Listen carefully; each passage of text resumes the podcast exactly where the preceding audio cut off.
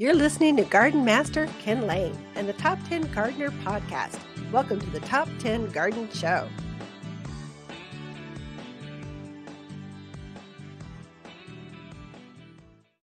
And we are back with Lisa Waters Lain in the studio. She comes each week with your garden questions. Just what are your neighbors talking about in their gardens and trying to impart some knowledge, just kind of get the Q&A out there. What are, what's everyone talking about? Welcome to the studio, Lisa.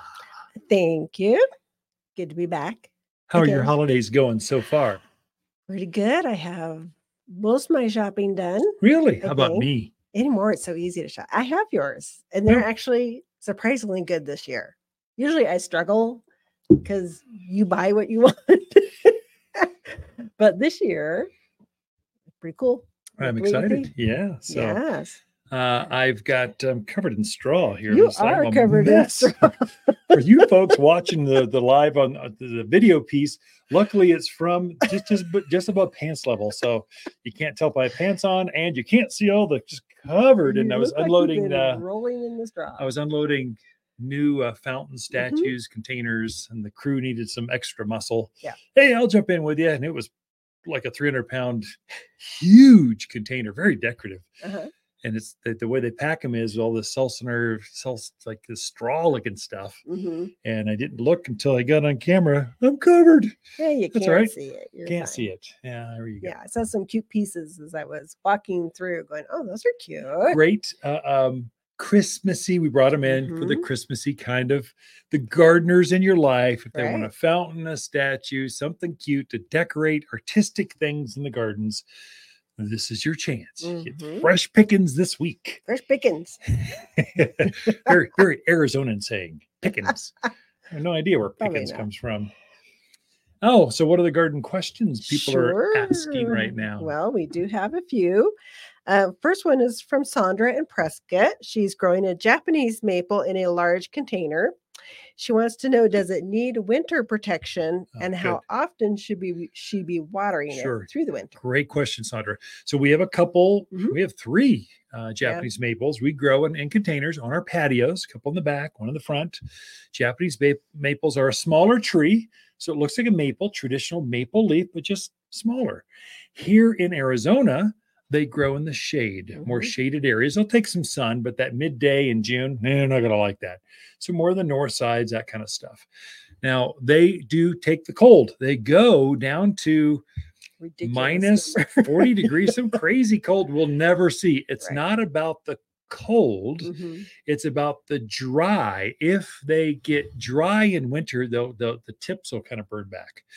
So I would say you don't need to protect them. You don't need to cover them with burlap or all kinds of crazy stuff you read on the internet. You don't have to mm-hmm. do that. The secret is water. So her second follow-up question was, how often should I water? Yeah, about once a week. Probably, probably enough. And here's the insider tip.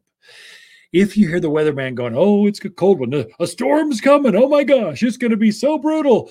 And then we get like a half inch of snow mm-hmm. afterwards. Say before that event comes, before the cold hits, water your plants.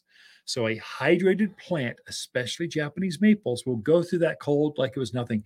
If it's dry, it's kind of counterintuitive, but if- Mhm. if it's dry, it can't keep the antifreeze going up and down, flowing up and down the structure of that plant, and you'll get the tip burn. Right. So it can actually kill the plant if it goes bone dry and you get down to you know single digits. So keep them hydrated. That's the only thing you have to do, and then that's the only thing you have to do. Sandra, it's So- too easy. so keeping them hydrated. Is that once a week? And once a week. Okay. Oh, once a week. Did you say that? And I said it? once a week, or or and right before a real Oh, cold okay. event happens. Right now, it's yeah, it gets down to freezing, but that's not that's not cold to Japanese maples.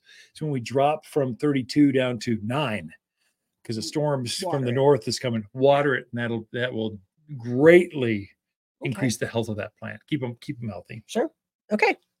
Next question is from Tammy in Prescott Valley. She has geraniums that have suffered some from the cold but are still alive. She wants to know if she can winter them over inside. Oh, sure, Tammy, absolutely.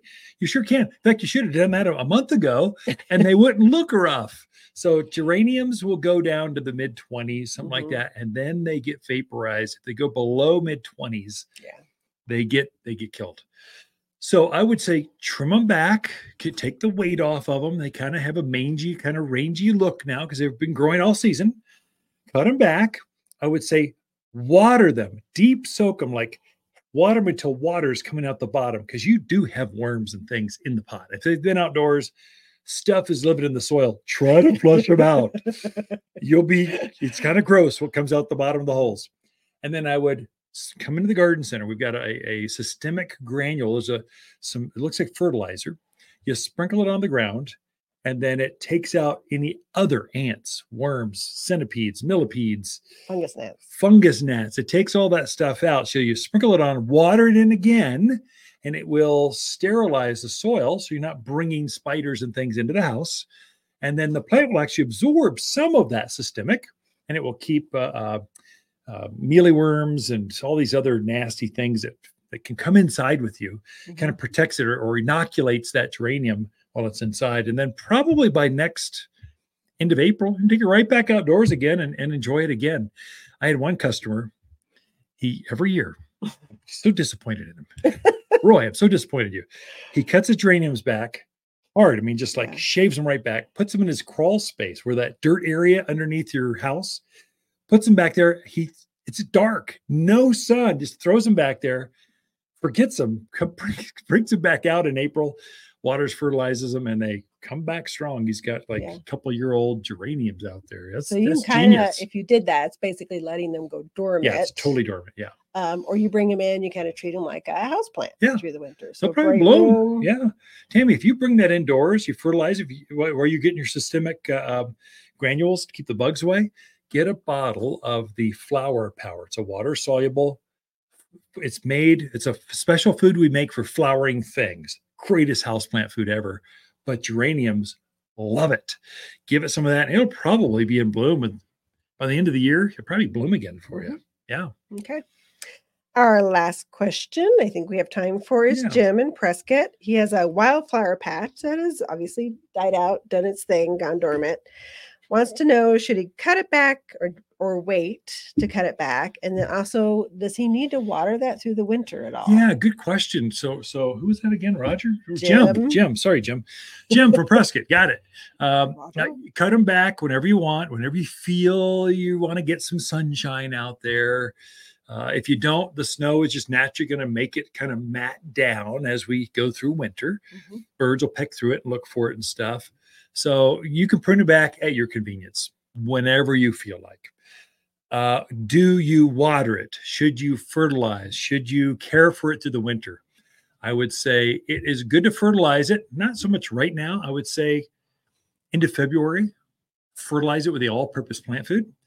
Uh, that is going to encourage additional seed growth. And if you really want, I mean, if you want them to go crazy, if you want flowers like you've never seen, give them the all purpose plant food. So, so while you're spreading that out, also give it humic. Humic is humic acid. It helps seed germinate and, and get deeper roots. And so if you get deeper roots from your new seedlings next spring and you fertilize them, you're going to have like people are going to be walking by going, wow, Jim, how did you pull that off? That's crazy. That, how do I do that?